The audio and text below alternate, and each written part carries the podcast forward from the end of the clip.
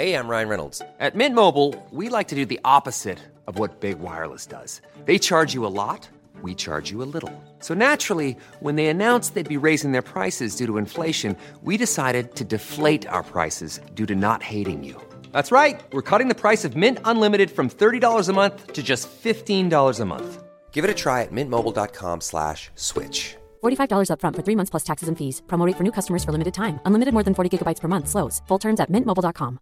Hey, I'm Ryan Reynolds. Recently, I asked Mint Mobile's legal team if big wireless companies are allowed to raise prices due to inflation. They said yes. And then when I asked if raising prices technically violates those onerous two-year contracts, they said, what the f*** are you talking about, you insane Hollywood ass?" So to recap, we're cutting the price of Mint Unlimited from $30 a month to just $15 a month. Give it a try at mintmobile.com slash switch. $45 upfront for three months plus taxes and fees. Promote for new customers for limited time. Unlimited more than 40 gigabytes per month. Slows. Full terms at mintmobile.com.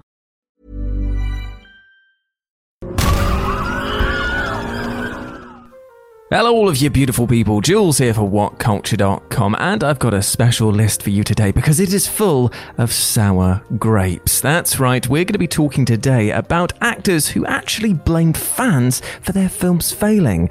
Geez, I mean, maybe it's just because the film sucked. Anyway, let's take a look at them. As I'm Jules, this is WhatCulture.com, and these are 10 actors who blamed fans for films failing. Number 10, Mindy Kaling. Ocean's 8. A spin off from the established Ocean's franchise, 2018's Ocean's 8 cast an all female lead to tell an original story revolving around the titular character of Debbie Ocean, who was played by Sandra Bullock. Debuting at number one in its opening weekend, reviews and word of mouth spoke of a solid, charming film, but one that ultimately fell a bit short of its goals and failed to match the heights of its parent franchise. In what will sadly become something of a recurring theme here, actress Mindy Kaling decided to focus her frustrations on the underperformance, not on fans in general, but rather on a more specific social group, that of white men. Taking aim at not only the ticket buying public, but also the movie reviewers, Kaling claimed that people's opinions of the movie were skewed by men who don't necessarily value it or don't look at it in the same point of view as a woman doing it, which seems unfair. She also went on to state that if she had to base my career on what white men wanted, I would be very unsuccessful. Ouch. Number 9. Ahmed Best. Star Wars Episode 1 The Phantom Menace.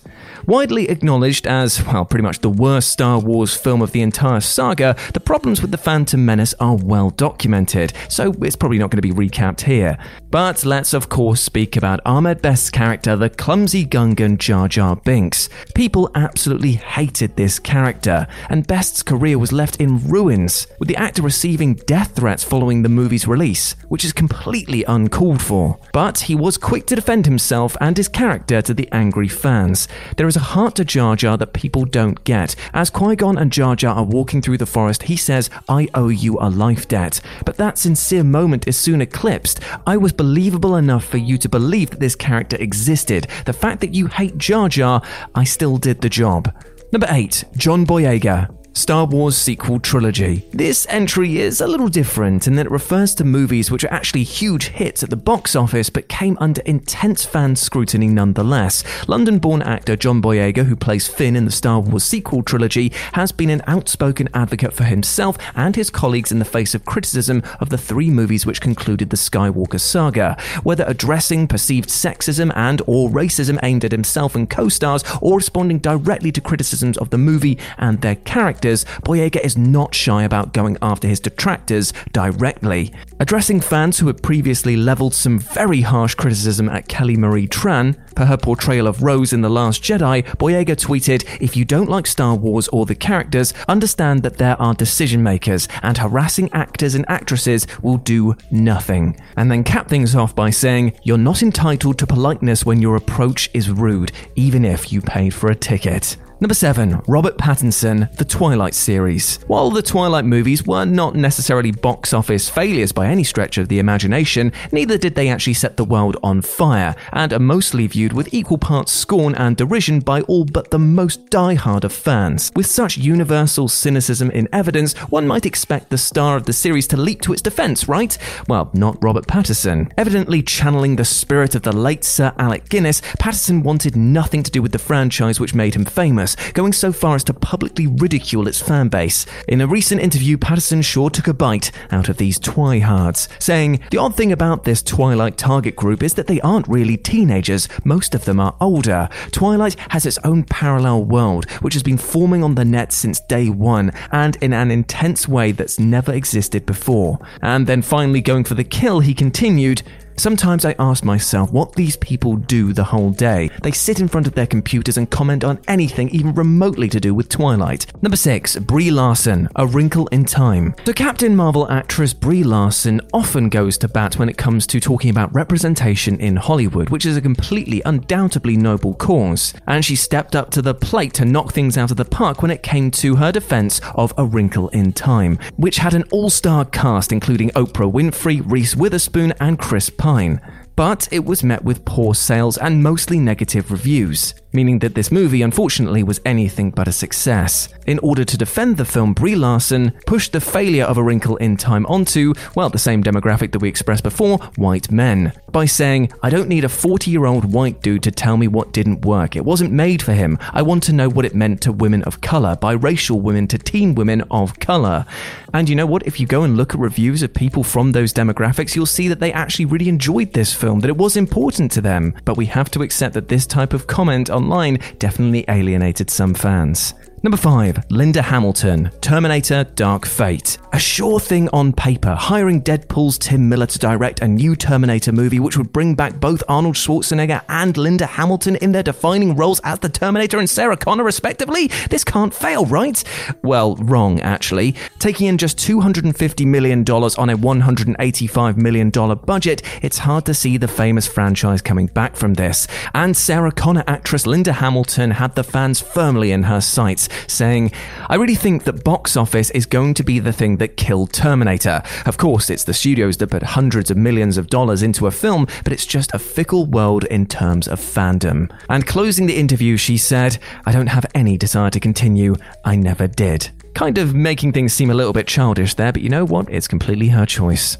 Number 4. Melissa McCarthy, Ghostbusters. Perhaps the most famous example of this audience blaming phenomenon, the fallout from the 2016 Ghostbusters reboot was interesting to say the least. In fairness, the movie came under fire from different internet trolls the second it was even announced, let alone released. And the main criticism that these trolls had was that, oh, it's got women in this time, it can't be good. Uh, but you know what? The film itself was actually quite well received in certain quarters, citing an enjoyable premise, suitably entertaining performances from the lead actors, and a great supporting appearance from Chris Hemsworth. But unfortunately, it nevertheless bombed on release. Well, who's to blame for this? Well, Melissa McCarthy has the answer men in general. It's jarring in this day and age, she said, that someone, if you said, You ruined my childhood, if a movie 35 years later is ruining your childhood, don't blame us, you've got your own issues. And then concluded by saying, I just don't know why people are so afraid of women. Number 3, David Harbour, Hellboy.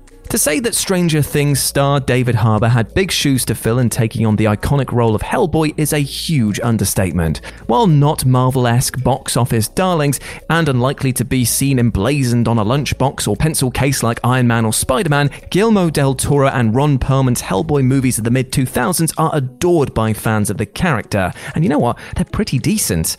Neil Marshall's 2019 reboot, though, was unfortunately a huge disappointment, failing at the box office and being almost universally panned by critics. Responding to the negative response, Hellboy Harbour himself said, I think it failed before we began shooting because I think that people didn't want us to make the movie. The team before us created this iconic thing that we thought could be reinvented, and then the internet was just like, we do not want you to touch this. We made a movie that I think is fun, and then people were just very, very against it. I learned my lesson lesson in a lot of different ways. It's kind of sad that. Number two, Elizabeth Banks, Charlie's Angels. When Elizabeth Banks decided to direct and star in a 2019 reboot of a year 2000 reimagining of a 1970s TV show, she thought she was onto a winner. Shockingly, the rebooted uh, reboot starring the deadpan Kristen Stewart in the lead role performed awfully at the box office and was derided by critics and viewers alike as boring and joyless. But rather than being gracious and philosophical in defeat, Banks went on the offensive, blaming the movie's shortcoming on,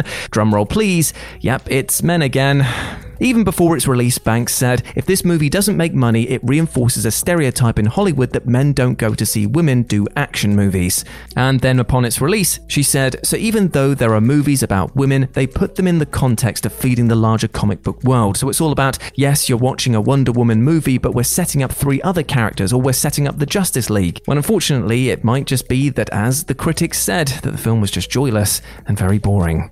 And number one, Freddie Prinze Jr., Star Wars Saga. 90s cinema darling Freddie Prinze Jr. has more recently been recognized for his voice work, lending his talents to the Star Wars Rebels animated TV show and reprising his role as a Jedi Knight in the 2019's Rise of Skywalker. Having studied under Clone Wars veteran Dave Filoni, Prinze Jr. is encyclopedic on the saga and an expert in the ways of the Force. Asked for his views on the negativity currently permeating the Star Wars fandom, with fans boycotting and publicly trashing the movies, he went for the jugular. He slammed the fans in a rant covering everything from Menace to Skywalker and everything in between. He stated, You're just mad that the franchise isn't aging with you, but that ain't how it works. You're just off that Han Solo gave the fucking Millennium Falcon to a girl. Then carried on by saying, I know more about the Force than most people because Dave Filoni taught me and George Lucas taught him. Luke's skill doesn't dictate whether he wins or loses. The Emperor doesn't dictate whether he wins or loses. The Force dictates who wins or loses based on balance. You know what? That's very hard to disagree with. Head over to Hulu this March, where our new shows and movies will keep you streaming all month long. Catch the award winning movie Poor Things, starring Emma Stone, Mark Ruffalo, and Willem Dafoe. Check out the new documentary, Freaknik The Wildest Party Never Told, about the iconic Atlanta Street Party. And don't miss FX's Shogun, a reimagining of the epic tale, starring Anna Sawai. So, what are you waiting for? Go stream something new on Hulu.